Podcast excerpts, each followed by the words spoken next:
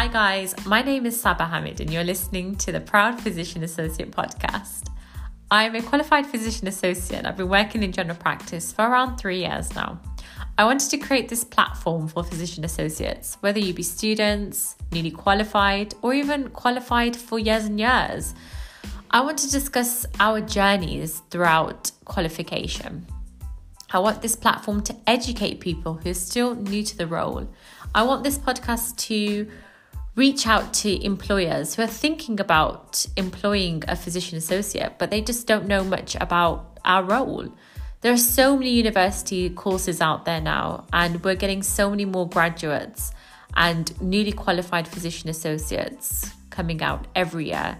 So, naturally, we're becoming more and more established in our healthcare profession. I want to develop this space where we can talk about our journeys during and post qualification. I want to build a network of different physician associates from different backgrounds because that's what makes us special. I want to discuss our loves and our difficulties about the profession. And I want to talk to people about kind of their experiences, their good days, their bad days, I'm going to hopefully try and get on a lot more physician associates that are working in different areas.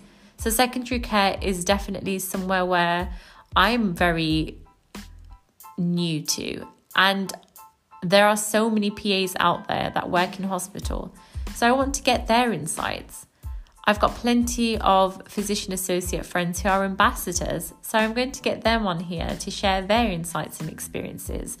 I want to get university lecturers on here that can give their tips and their advice on how to become successful in a role. I want to get national examiners on here to give us more insight about the journey of qualifying and, and getting through the nationals. I want their insights and their experiences shared. So if you guys are interested and want to listen to more, then please stay tuned for more episodes on the Proud Physician Associate podcast. Thank you for listening.